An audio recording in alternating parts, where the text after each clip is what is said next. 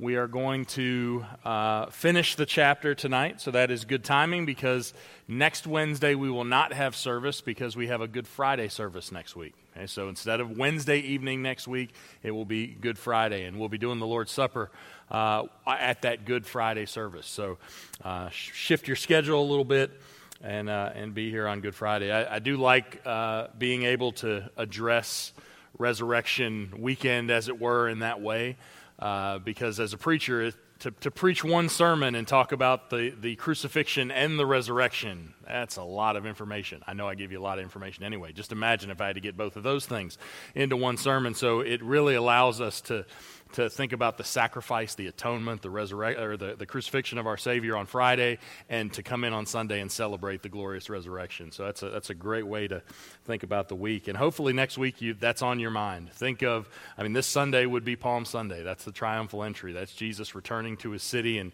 giving us kind of a preview of what's going to happen when he returns again. So uh, be praying about that, be reading about that, be thinking about that next week because it is. Uh, it's the most important holiday in our in our faith. So, uh, and maybe a better way, holy day. Let's call it that. That's where holiday comes from, but that's what it is. All right, First Timothy chapter three, and what we have here in just these three verses is uh, what we might call a bridge passage. Okay, so if we were if we were mapping out the letter of First Timothy, uh, section one was if we take out the introduction or, or include that there, section 1 is verses 1 through 17 of chapter 1. And then Paul gave us a bridge verse in verses 18 to 20, or passage, I guess. And then 2 1 to 313 was section 2. He's going to give us another bridge verse. We will get to section 3 in two weeks when we start chapter 4. Uh, in the first chapter, you might remember that Paul was explaining the task ahead of Timothy in Ephesus, and then he ends that passage with some encouragement. He's going to do the same thing here, but let me remind you after verse 17 in chapter 1, Paul wrote, This command I entrust to you, Timothy, my son, in accordance with the prophecies previously made concerning you, that by them you fight the good fight, keeping faith and a good conscience. So the, he tells them, These are the things you're going to have to deal with. Now, Timothy, you can do this. You've, you've been brought here for a reason. Fight the good fight. Uh, and now he's going to do the same thing again.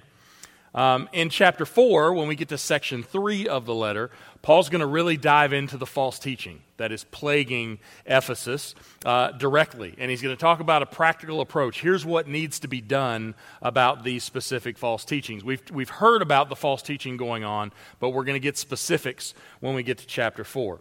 So let's read our text for tonight. We'll see what Paul has for us. So, starting in verse 14 of 1 Timothy 3. I am writing these things to you, hoping to come to you before long. But in case I am delayed, I write so that you will know how one ought to conduct himself in the household of God, which is the church of the living God, the pillar and support of the truth. By common confession, great is the mystery of godliness. He who was revealed in the flesh was vindicated in the spirit, seen by angels, proclaimed among the nations, believed on in the world, taken up in glory. So we start with verse 14. Paul says, I'm writing these things to you, hoping to come to you before long. No hidden meaning here. This is really just a straightforward statement. Paul has every intention of making a visit to Ephesus. He wants to come and see the people there. Specifically, he wants to see Timothy, and he wants to do that in the near future. I hope to come to you before long. of course, Paul knows probably better than most that oftentimes the Lord will alter travel plans. so he doesn't say, I'm definitely coming next week. He says, I, I plan on it. I'd like to, but the Lord may have other things for me.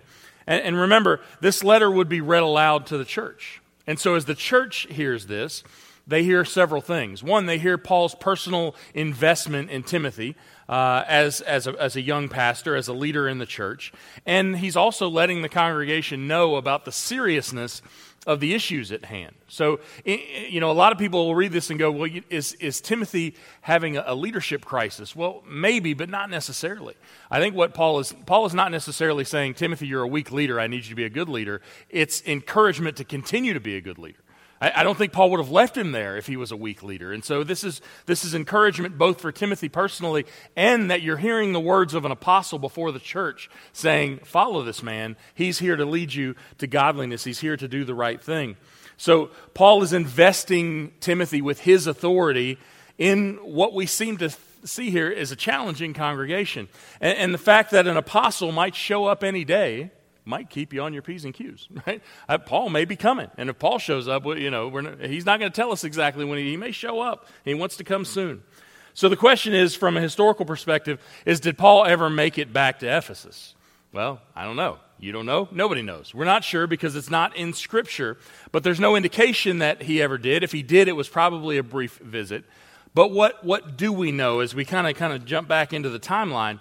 We do have other letters that Paul wrote around this time, particularly the letter to Titus.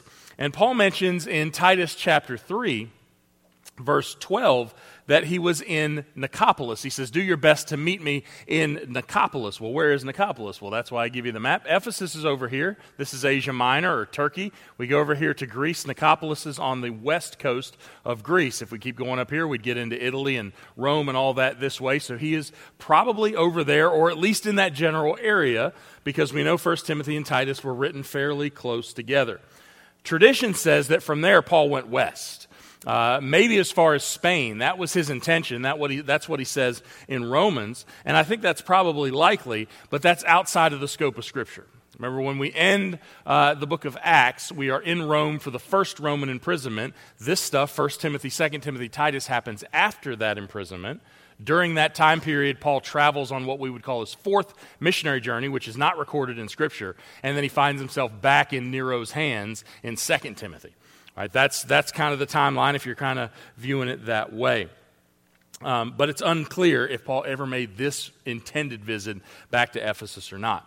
And he says that as much in verse 15, but in case I am delayed, he's, Paul knows delays. It's happened to him before. In case I'm delayed, I write so that you will know how one ought to conduct himself in the household of God, which is the church of the living God, the pillar and the support of truth. If you want a purpose statement for this section of the letter, maybe the entire letter, this is it. Okay, this is the, the main idea. Why did he provide all the instructions he's given Timothy from chapter 2 into chapter 3? The answer is right here so that you will know how one ought to conduct himself in the household of God. That this is how church is supposed to be. He talked about prayer. He talked about what men are to do, what women are to do, how you select elders, how deacons are selected. But also, I think what we can see here, once he brings in the household of God, and I want to break a lot of these phrases down so we know what he's talking about. What Paul is saying here is this is how born again men and women are to behave in the New Testament church. This is the manual for the membership guide. If you're part of this body, you need to know these things. And so, because that's the statement, everything Paul instructs Timothy to do at Ephesus can be applied to all churches in all times. And, you know, I know most of us in this room don't struggle with that idea, but that's something that is attacked in other scholarship because we've talked about this a little bit with the elders and, and females and those sorts of things. There are many attempts out there to limit the commands of this letter to a specific time period, perhaps a specific church, perhaps a specific circumstance. But when Paul says here, I want writing this so that you know how to conduct yourself in the household of God, that broadens the, the scope of what he is able to apply this to. And it broadens it all the way to us. Like we are to do these same things that are listed in this letter. That word conduct, how one ought to conduct himself. The Greek word is anastrepho. It describes what we might call a person's way of life. The Old King James word was conversation. Now, I know when we say conversation, we think we're speaking to each other. In the King James, when you heard conversation, it was your manner of life. It was how you conducted yourself. It's how people saw you and how you acted. It, it was your, your whole life, your character. But it often had to do with your relationships with others. It's how you interacted with one another. We see it used in a couple different contexts here. In Ephesians 2 3, you'll remember, Paul says, Among them, we too all formerly lived in the lusts of our flesh. Talking about what we used to be before Christ redeemed us. We conducted ourselves, we were characterized by the lusts of our flesh, indulging the desires of the flesh and of the mind, and were by nature children of wrath, even as the rest. That was our conduct. That was our conversation. That's how we, were, we, we acted before Christ.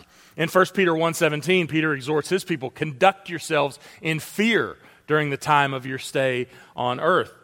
so we are we, we were once conducting ourselves one way, we are now to conduct ourselves another way. If you're still conducting yourselves in that way, you may not be in the household of God.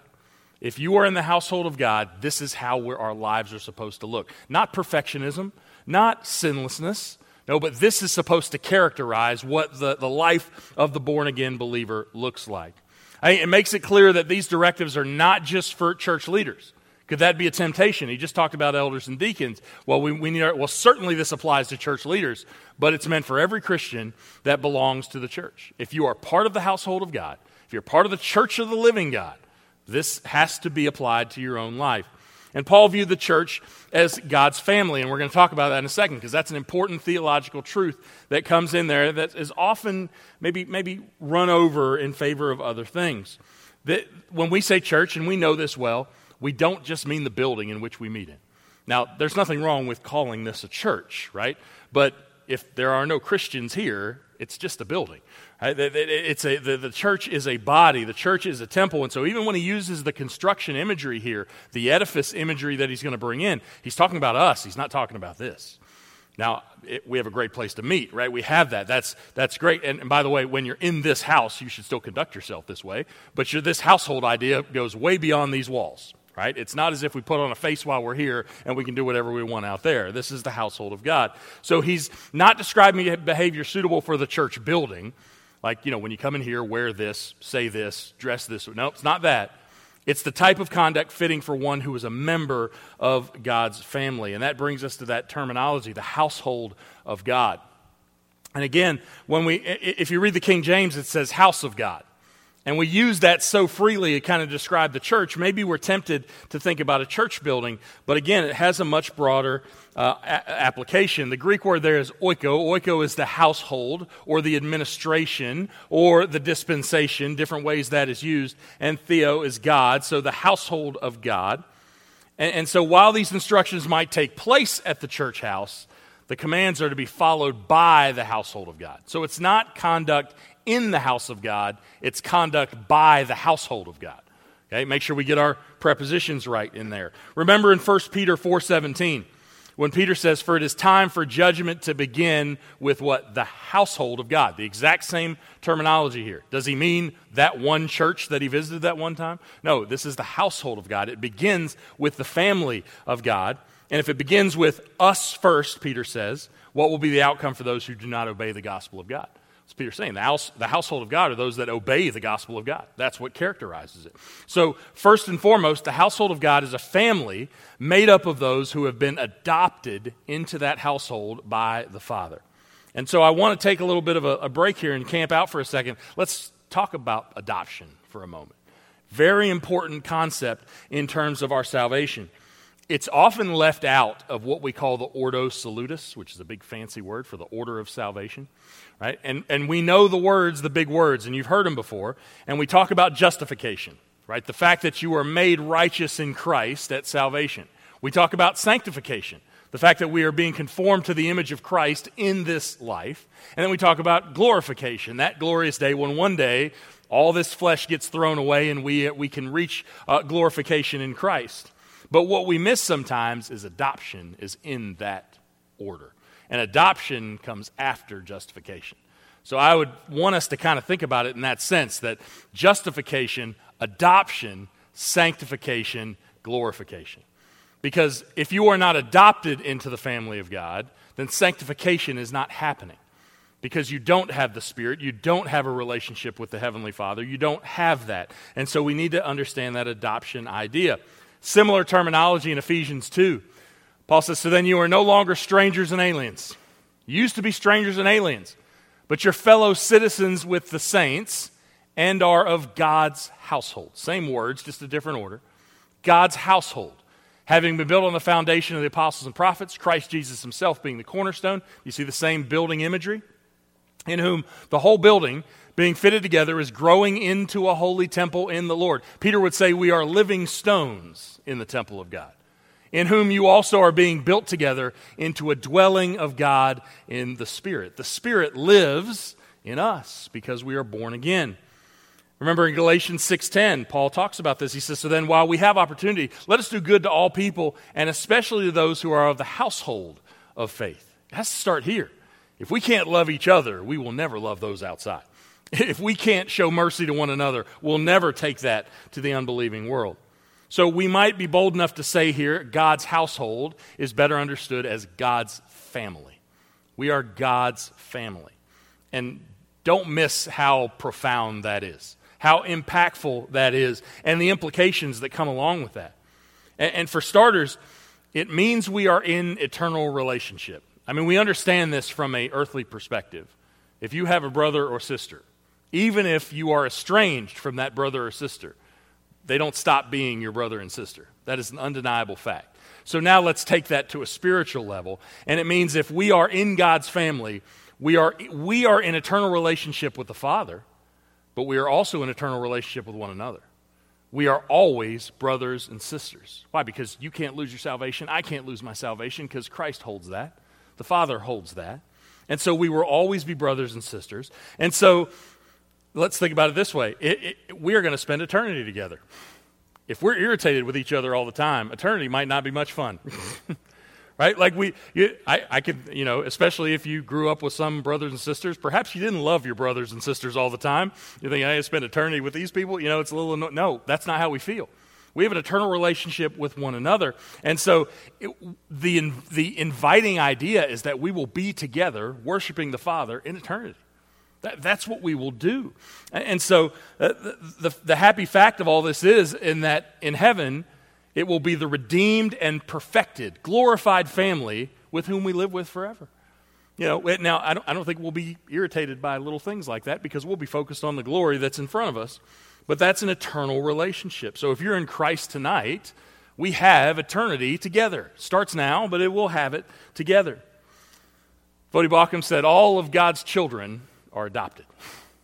Right, we've talked about this uh, in a different way. Uh, God has no spiritual grandchildren. All of God's children are adopted. Why is that? Because God took the initiative to adopt you into his family. You didn't join that. you, you can't just go knock on somebody's door and say, I want to live with you now. they have to adopt you, they have to make the choice to bring you into their home. So, what is adoption? In, in uh, his systematic theology, uh, Grudem defines it like this an act of God whereby he makes us members of his family. That's what adoption means. So, what do we gain from being part of God's household?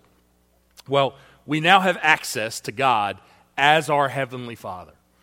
As our Heavenly Father, not just as our Creator. He is the Creator of all things. We have access to God as our Heavenly Father. Two, we are now led by the Holy Spirit because His Spirit indwells us. Three, one we don't talk about too much because it's not all that fun sometimes, is we gain the discipline of the Father.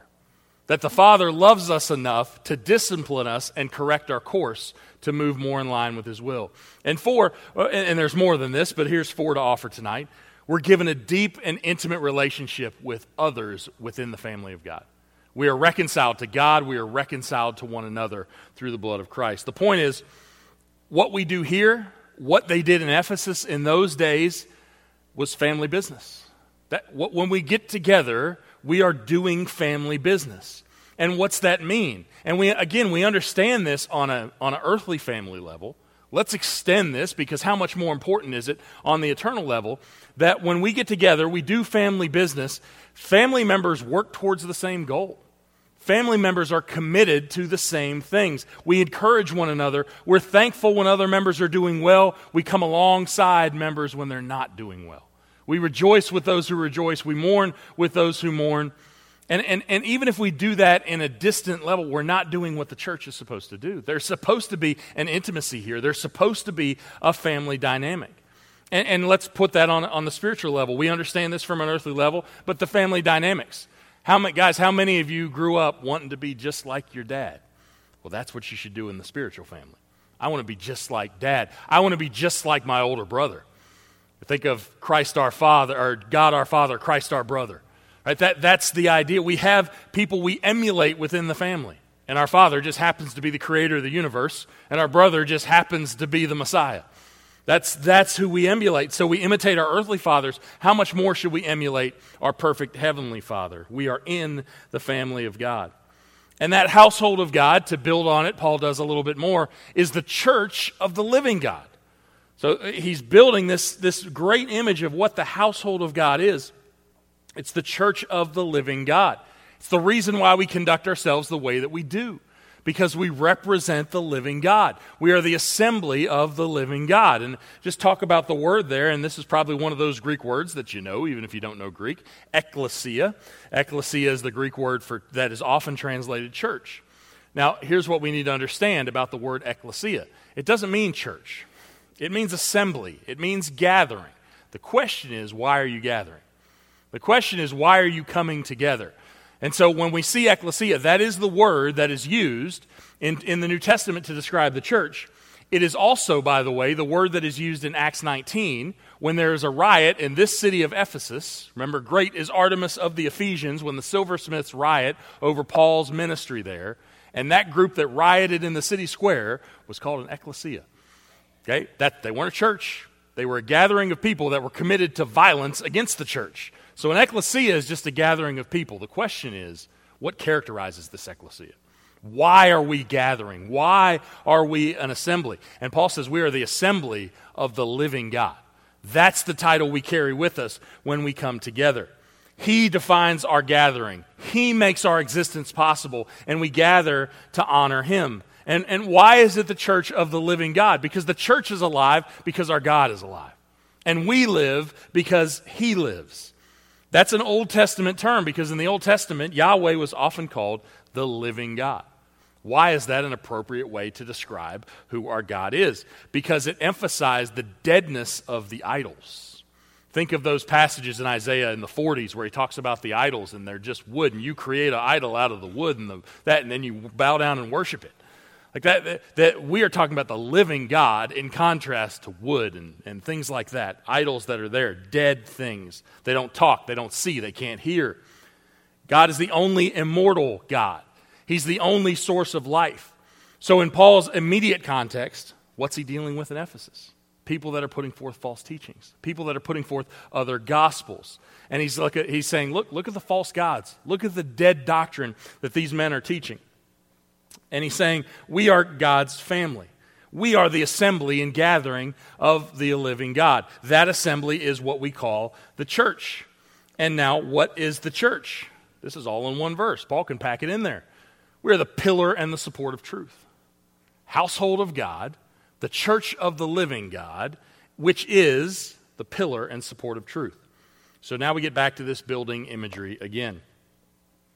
In the ancient world, these buildings would often have pillars. Now, I know we still have buildings with pillars, but most of the buildings you go into nowadays don't have pillars out front, okay, unless you go to the White House or something like that. But we do see these pillars. What do pillars do? Well, in a functional way, they support the roof. if the pillars come down, the whole roof comes down. They, they rest on the foundation of the building. And so Paul pictures the church as a temple, and, and he indicates that it's the very foundation that supports the truth of the Christian faith. Where will one go to hear the gospel? The church of the living God. Who will they hear it from? The household of God. It's the only place it's available. Can't find that truth anywhere else. It must be com- coming from the church. And why does he use this imagery in this letter? Because in Ephesus, they know their pillars.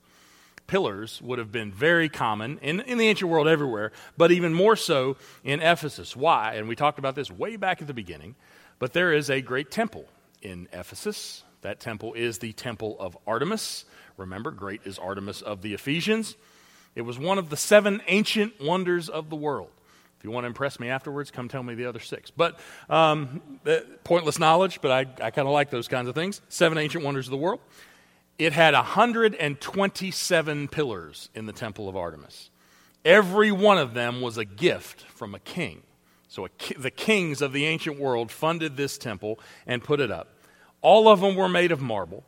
Some were studded with jewels, some were overlaid with gold. They all had this uniqueness to them. And the people of Ephesus knew very well how beautiful a pillar was, how beautiful a temple was that was made up of these pillars. How essential those pillars are just to a building, but how beautiful these would be. And that helps us understand why Paul is using this imagery here. That this is not some crumbling building propped up by makeshift pillars. He says this is the pillar and the support of truth. Pillar is stulos. You can kind of see style in that. And if you remember those ancient pillars, they had those, those tops on them, those, those capitals, uh, Corinthian capitals and Doric capitals, and they all had different styles to them, and that made them beautiful. Again, they would be overlaid with gold and different things like that. And it was also the, the support. The word support there, hedrioma, it can be translated buttress. So we've got the beauty of the pillar, and we've got the functionality, strength of the pillar. Both aspects are here. When I hear buttress, I just think of Notre Dame, um, uh, more the hunchback, but you know, that whole thing. Uh, but a, a hedrioma, a support, was functional and immovable. This is not something you go, well, I'll move that pillar over here. No, this pillar is set, it's a, in a foundation, and without it, the wall crumbles.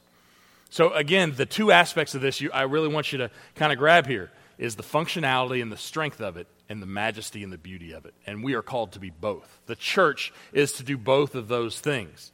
The building is solid, it's majestic. The pillars are a symbol of strength, truth held firmly in place, objective truth that does not move, does not change, but it's also a place of beauty because the gospel truth is beautiful above all other things. And when you preach the gospel, you know what happens? Men are drawn to it. Men see the beauty of it, they recognize the beauty of it, they marvel at it. And so, again, I think that illustrates our dual purpose as the household of God. We're to hold fast to the truth of Scripture, the fundamentals of the faith, which he's going to tell us about in verse 16. We're going to talk about the fundamentals of the faith there. And that creates a building that stands up to storms, that stands the test of time. And at the same time, the church is to be a compelling and beautiful in comparison to all the other entities that are around it. We're not to look like the world. You know, it, it, here's a little sidebar, a little pet peeve kind of thing. The 21st century church is people build new churches. Now, I'm not saying a church has to look a certain way. And I'm not saying you can't meet in temporary locations and all that kind of thing because we are a body, right? But I'm talking about when people design a church in 2022, their whole objective is not to look like a church. That's the modern movement. Let's try to make it, let's have a church, but we don't any, want anyone to be able to associate our building with a church. You know, and so there's this, I don't want to look like this. No, there's, there's something about us that makes us stand out from other places. And it's not just a cross stuck on a wall. It's something more than that. And I think that the, the desire to look more like a worldly building, potentially sinful, when that's the, that's the idea. All right. Where was I? I went off and I lost my place in my notes. Um, that, that we are to be different, and, and the way in which we live our lives, how we conduct ourselves within the household of God, how we proclaim truth, draws people to hear good news. That's, that's the idea. Now, sometimes we will stand on that truth and people will walk away. They will be offended by the gospel. Christ told us that would happen too. But through that proclamation of the gospel, people will come to hear the truth. They will, they will marvel at that. The temple of Artemis was beautiful. It was majestic. Again, one of the seven ancient wonders, which meant people traveled from the ancient, all over the ancient world just to get a glimpse of this place. But it pales in comparison to the church of the living God. That's what Paul's trying to say. You got pillars up here, you got a temple that everybody goes up to. Now, we, we're the church of the living God.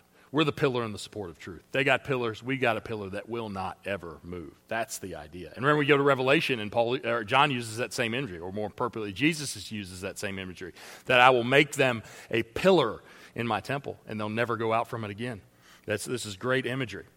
And so let's say one more thing here. Make no mistake that Paul has in mind here the local church. This is a local church idea. How do we know that? Because that's where this stuff happens. You know, is there, and you've heard me say this before, is there a universal church? Sure, there is. We have brothers in Christ in China and India and Japan and all over the world, but you won't see them this side of eternity. You'll never interact with them. You won't know who they are. We'll spend eternity with them in front of the throne of Christ. It'll be glorious, but you don't get to do ministry with them on this earth. And so, where do, where do you do ministry? In the local church. Where do you exercise your spiritual gifts? In the local church. Where do, you, where do you edify one another? In the local church. Where do you encourage one another? In the local church. Where are you convicted of sin? In the local church. It's always the local church. Now, I'm unapologetically a local church guy, right? But that's what Scripture teaches. If you go through the New Testament and look at all the uses of ecclesia, you'll see two or three that are talking about the universal church. Everything else is the local church. Paul was a local church guy, too. That's why he's planting them everywhere. One commentator put it this way each local church has, in it, has it in its power to support and strengthen the truth by its witness to the faith and by the lives of its members, how they conduct themselves in the household of God. All right, verse 16. By common confession, great is the mystery of godliness. And then he goes in and listen. We'll talk about the rest of this in just a second. He sings a little hymn here at the end.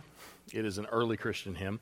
But this verse is important because what Paul is saying by common confession, and I'll break that word down in just a second, but by common confession, this is what all Christians believe.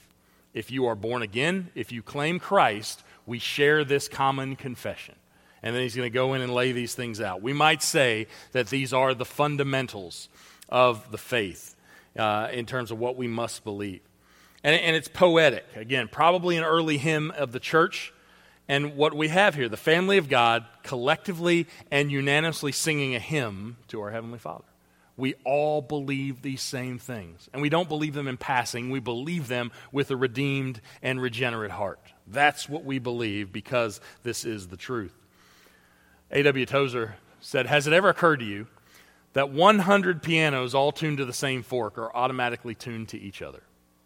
They are of one accord by being tuned not to each other, but to another standard to which each one must individually bow. So 100 worshipers met together, each one looking away to Christ, are in heart nearer to each other than they could possibly be were they to become unity conscious and turn their eyes away from God to strive for closer fellowship.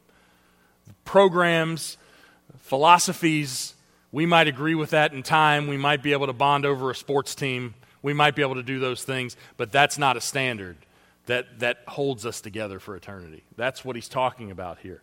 Listening to the Word of God alone is a good thing. Singing to God alone, at least for most of us, um, is a good thing. But singing to God together and hearing His Word preached together is better. It's better. And, and we experienced this for a while in 2020, didn't we? Is, is watching church on a screen church? No, you can't be a church on your couch by yourself. You can be a believer. We, we, can, we, we, we did what we had to do for a period of time, but ask all the elders about this. As soon as we had a door to open back up, we wanted to get back together because you can't do church that way. You, you, this is a, there is a corporate idea. We are saved individually. We come to Christ individually. Our faith is individual. But if you're doing church without a corporate side to that, you're missing what the local church is. That this is where it's done. Our hearing of the word, our singing intensify when we're with brothers and sisters in whom the Holy Spirit also dwells. That's the unity he's talking about. Martin Luther said, At home in my own house, there is no warmth or vigor in me. But in the church, when the multitude is gathered together, a fire is kindled in my heart and it breaks its way through. Okay? And I don't exactly picture Martin Luther as an emotional guy, but that's what he said. Okay? A fire is kindled when he's in the local church. All right, back to that hymn. By, by common confession, the word there is uh, homologumenos. Uh, you can see the word there, homo, same. You see logos in the middle. We have the same word. So by common confession or by the same word. If you have a King James that says, and without controversy. So that's not a real literal translation, but it communicates what it is, right? We, we are in complete agreement with this confession. Uh, the ESV just says, we confess. But this is the same confession. By the same confession, he says, the great is the mystery of godliness. Okay? Unanimous consent. All Christians believe this. If you do not, you are not of the household of God.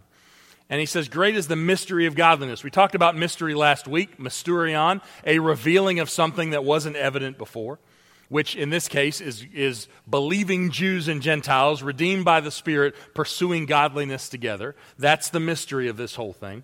And then godliness. That word godliness again, eusebeia, is the Greek word. Paul uses it all over this epistle.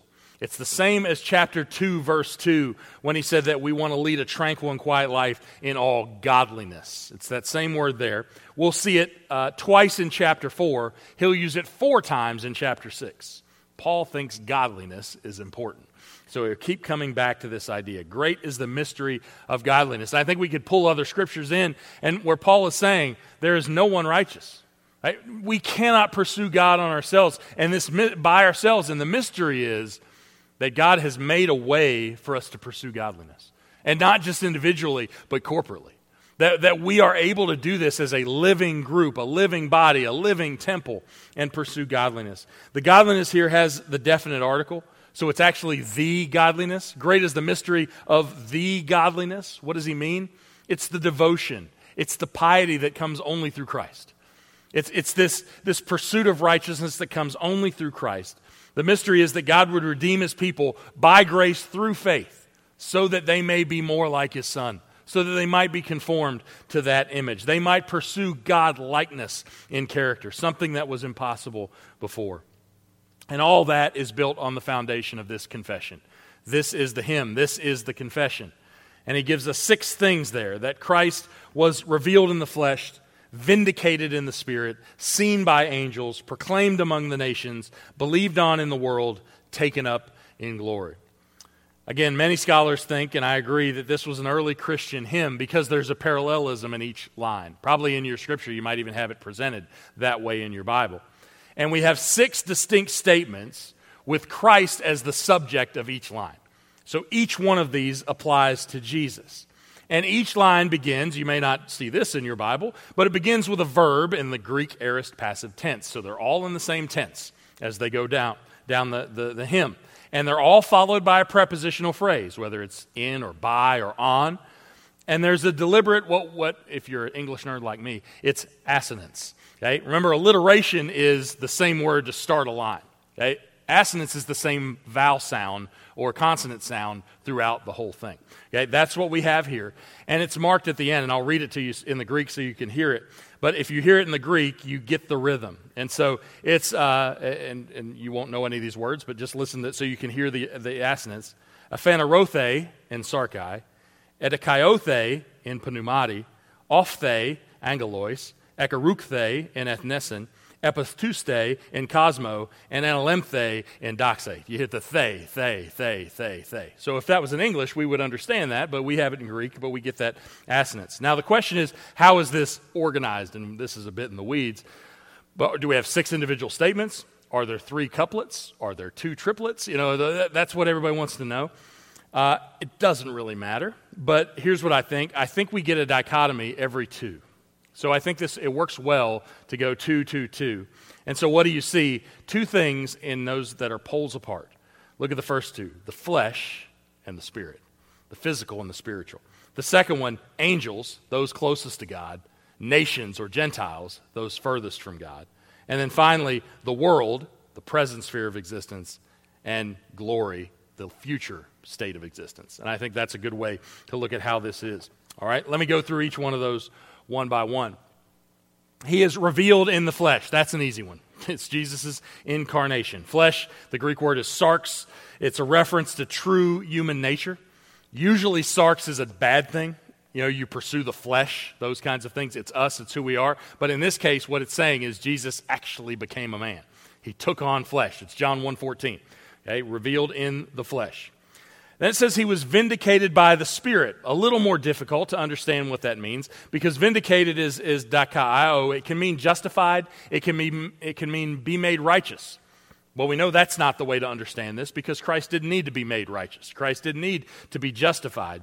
It can also mean acknowledged or vindicated, like it's translated here. I think that's the best way, and I think we can apply it to Romans 1 4, where Paul says, Who was declared the Son of God with power by the resurrection from the dead according to the Spirit of holiness, Jesus Christ our Lord. So, and I talked about this fairly recently, right? Jesus didn't become the Son of God at the resurrection. He was acknowledged and confirmed as the Son of God at the resurrection. He's been the Son for all eternity. He never ceased, never stopped, never became. He's always been. He's always been the second person of the Trinity, but we knew he was who he said he was when the resurrection occurred. And that happened through the Spirit. Anytime life is given in the Scripture, by the way, Holy Spirit. Okay, go back to Genesis 1. The Spirit gives life. That's physical life at creation, that's new life when you're born again. Look at John 3 and talk, see how Jesus is talking about the Spirit blowing where it wants to, right? The Spirit is what's happening there. And so, in the same way that the Spirit gave us, regenerated us, the Spirit brought the Son of God back from the dead, vindicating him, announcing him as who he said he was. All right? He was seen by the angels, probably the most difficult phrase in the hymn, because we're going, of course, he was seen by the angels. What is this a reference to? The question is this is this before, during, or after the incarnation? Because we could make an argument that Jesus was seen by angels in all three of those circumstances, right? Is it angels like Hebrews 1 6? And when he again brings the firstborn into the world, he says, And let all the angels of God worship him. Remember the angels in the field that announced the birth of Christ. Um, is it, and, and, we can go through, uh, the, the, angels nurse him to health after the wilderness temptations. They're at the tomb for the resurrection. Angels are, I, you know, and what I say to that is, of course, angels are hanging around Christ. Like, that's who they serve. Of course, they're going to be there. And that, that's, that's that. Is it fallen angels, like in Colossians 2.15? We also see some of this in Ephesians. But when he had disarmed the rulers and the authorities, talking about those, those angels that, that, that have dominion, those fallen angels, he made a public display of them, having triumphed over them through him. So, is, is this the, the, the announcement of the resurrection? Remember, we, if you were here when we went through Ephesians, we talked about that. You know, Christ kind of takes a victory lap, you know, and, and proclaims to those spirits, You have been defeated. It is done, right? That whole thing. Well, both of those statements are true. He reveals himself to angels in both ideas. I think the angels worshiping Christ as, at his resurrection is the best understanding, mainly because we're kind of following a chronological train of thought here. And so uh, it keeps the hymn in chronological order if we do that. And so what we would have is the first three lines of this hymn cover Jesus' incarnation, resurrection, and glorification. Right? We see all three of those in the first three lines. All right, keep going. Christ was proclaimed among the nations. Again, not that difficult. Proclamation of the gospel worldwide. Believed on in the world. Again, whoever believes shall be saved regardless of ethnic identity. Doesn't mean matter if you're Jew or Gentile, male, female, slave or free. If you put your faith in Christ, you will be saved. And that happens in the world, which again is a fulfillment of what Jesus told them that they would be witnesses to the end of the earth in Acts 1 8. And then finally, taken up in glory. Acts 1:11b says, This Jesus, who has been taken up from you into heaven, will come in just the same way as you have watched him go into heaven. That word taken is the same word that's used three times in Acts 1 to describe the ascension. And glory, doxa, there, presence of God. Glory is always the presence of God. And who alone gets the glory? Only God. So if Jesus is taken up in glory, what does that tell us? Jesus was very God. Okay, that's what's communicated there. So, what we have is incarnation, resurrection, glorification, the, the idea that he is now worshiped as the resurrected, risen Christ and Messiah. And it might seem that the ascension is out of order, but if we talked about proclaimed among the nations and believed in the world, that is what Jesus gave as instructions to his disciples after the resurrection, didn't he? Matthew 28, Great Commission. You're going to take this and make disciples. Acts 1 8, you're going to take this from Jerusalem, Judea, Samaria to the ends of the earth. So, proclaimed among the nations and believed in the world was set into motion before the ascension. Finally, he's taken up into glory, and we await his return. Back to that glory piece reminded me of John 17 when Jesus prayed to the Father I glorified you on the earth, having accomplished the work which you have given me to do. Now, Father, glorify me together with yourself with the glory which I had with you before the world was. Again, that prayer is absolute blasphemy unless he's God. A man, we do not pray to God, God, glorify me.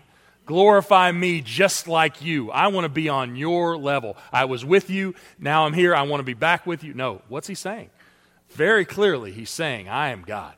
Right? We are one. We, I and my Father are one. Glorify me together with yourself. We serve a God who does not share glory.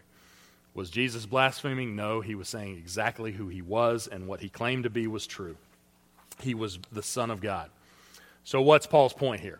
He's using the hymn as an example of the mystery of godliness the church proclaimed. That's what we take with us into the world we take with us the incarnation of Christ, the resurrection of Christ, the glorification of Christ. We are obedient to his commands in taking that to the ends of the earth and the fact that he dwells on glory, in glory with the Father as we speak.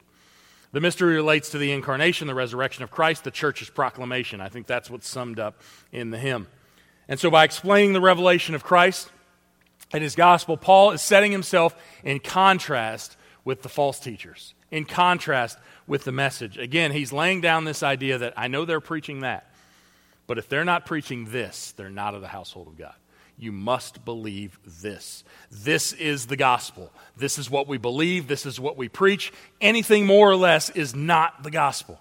Anyone more or less is not Christ. And in the next verse, in two weeks, Paul's going to dive into some of that apostasy. That he's going to go in and say, This is what they are saying, and this is what we need to do about it. And so, we, you know, oftentimes we'll sit around and, and, and kind of talk about this idea what do you need to believe to be a Christian? Right? Are there, are there things that we can disagree with and still be together in the household of faith? And certainly there are as we go down the tier, but there's a line somewhere. And what Paul is saying is the line is not here. You can't say that Christ wasn't really of the flesh. He didn't really take on flesh. Okay, then you're not a Christian. Christ is not really God in the flesh. Okay, then we're not, we're not together. Because a Mormon would say he's Christian all day long and deny that that's the truth. You cannot say those things and still be held in the household of faith. so we have to find that line to say, this is the pillar and the support of truth that we will not budge on. You know, we're not talking about mode of baptism or Bible translations. We're talking about the fundamentals of who Jesus Christ was. And if that is changed, Paul says, you're not in the church of the living God. You're not the pillar and support of truth. You're denying that. And again, chapter 4, he'll dive in on those guys pretty hard. So, again, the church in God's program is this we are the household of God, we are the family of God, adopted by our Heavenly Father, eternal, eternal relationship with Him and with one another. We are the church of the living God, a local assembly that proclaims the truth of the gospel and ministers to one another and we are the pillar and the support of truth, both strong and settled in a foundation with Christ as our cornerstone, the, the apostles' uh, teaching as our foundation. The gospel is an unchanging thing, and we are the, the pillar of that truth. We are beautiful because we proclaim the most beautiful truth in creation. And we're brought into being through verse 16, through the incarnate, resurrected, and exalted Christ. If he is not incarnate, resurrected, or exalted, he is not the Christ that saves. That's the picture that Paul's painting of the church, and it is a beautiful one. So let's wrap up with this idea. Those who belong to the household of God, one, distinguish themselves by a lifestyle of holiness, thereby demonstrating the reality of their faith. Not perfection, not sinlessness, a pursuit of holiness, a characteristic of forgiveness, repentance, understanding of the gospel, understanding of Scripture, applying that to our lives, fruit of the Spirit on display. And number two, back to what we were just talking about, those who belong to the household of God have fixed, committed, and biblical beliefs about Christ and his gospel, including incarnation, resurrection, and glorification. We may come to different understandings of second and third tier issues as we study the scripture more. I mean, I'm sure there's something that when you came to Christ, you had an idea of something, you studied the scripture, and you came to a different conclusion but it wasn't about the deity of Christ. It wasn't about the physical resurrection. It wasn't about God's place in heaven. It wasn't about those things because if it is, then you don't know the gospel. Right? That's what Paul's trying to say. And so the magnificent Christ of this confession, the confession of verse 16, makes possible the godly conduct that Paul is requiring from Christians in verses 14 and 15 and all those verses that, that preceded it. So, what characterizes us? Behavior that, that reflects the godliness that God has given us the ability to pursue. What makes that possible? Christ. And the Christ of Scripture, the Christ predicted in the Old Testament, the Christ that came in the New Testament, the Christ that is promised to come again at the end of that book. That's, that's the picture of the church. And I think that's, a, that's just a beautiful picture of who we are to be. You know, if we get caught up in just the practicality of it all, we end up just teaching behavior modification. Now, there's nothing wrong with behavior modification per se, but behavior modification is temporary. What you need is a changed heart. What you need is to believe the gospel. Because if you do not believe the gospel, you will not have the Spirit, and godliness will be impossible. And what I am doing by preaching a practical message of behavior modification is actually putting a larger burden on your back that you'll never be able to fulfill. And, that's the problem with a lot of preaching today is that it becomes this one of the popular things in, in church in the 21st century. You, are not a pastor, you're a life coach. Okay? I, am not a life coach. I can tell you who can give you the life, but I'm not a life coach. Because it's just, well, if you do this and you do this, then you'll be able to achieve this in your life. Well, what happens when you fall? What happens when your flesh gets in the way, which it inevitably will? You know, we can avoid sin for days, weeks, months, maybe even years. But if it's not real change, if you don't have a new heart, you're going to fall on your face because you're doing it in your own strength. And so it's not, hey, do good. It's no, you are able to do good because of what he's done. Now pursue that. Pursue that. Live in that reality. Cling to that reality. Live on that truth because that truth doesn't change. And it is finished. And if you believe that, then this is, this is, a, this is not just a possibility, it's a guarantee. That when, when our time on this earth ends, we will be with Him. And when, when this world comes to an end, we will be in glory with our Heavenly Father and our Savior. That, that's the truth of the church. It's not just a place you come for an hour on Sunday. That's, this is God's family in action, showing the truth of the Scripture and worshiping and proclaiming the truth of God together as one, as a corporate body. It's a beautiful picture. All right, let me close this in prayer. Father, thank you for tonight. Thank you for your word. Thank you for your church. Thank you for the church that Jesus died for, the church whose blood he has, uh, he has covered, that his church that he has bought with that blood. Lord, we glorify you tonight. I, I pray for uh, continued just strength and, and perspective on the truth of what, what was accomplished through Christ on the cross, through his resurrection, through his ascension, Lord, through his promised return. Uh, these fundamentals of the faith, we can get into intellectualism with it. We can get into these theological discussions. Lord, may it impact our lives. May it impact our, our ministries, our prayer life, our time in the Word, our worship. Uh, and may you get the glory for what you've done. And not that we've done, but what you've done. And we want to serve you well. I pray you'd give us opportunities to do that, Lord. Convict us of sin. Purify us. Give us clean hands and pure hearts so that we can do just that uh, and glorify your name in this earth while you've got us here uh, until we spend eternity with you. And we give you the praise and glory, Lord. In Jesus' name, amen.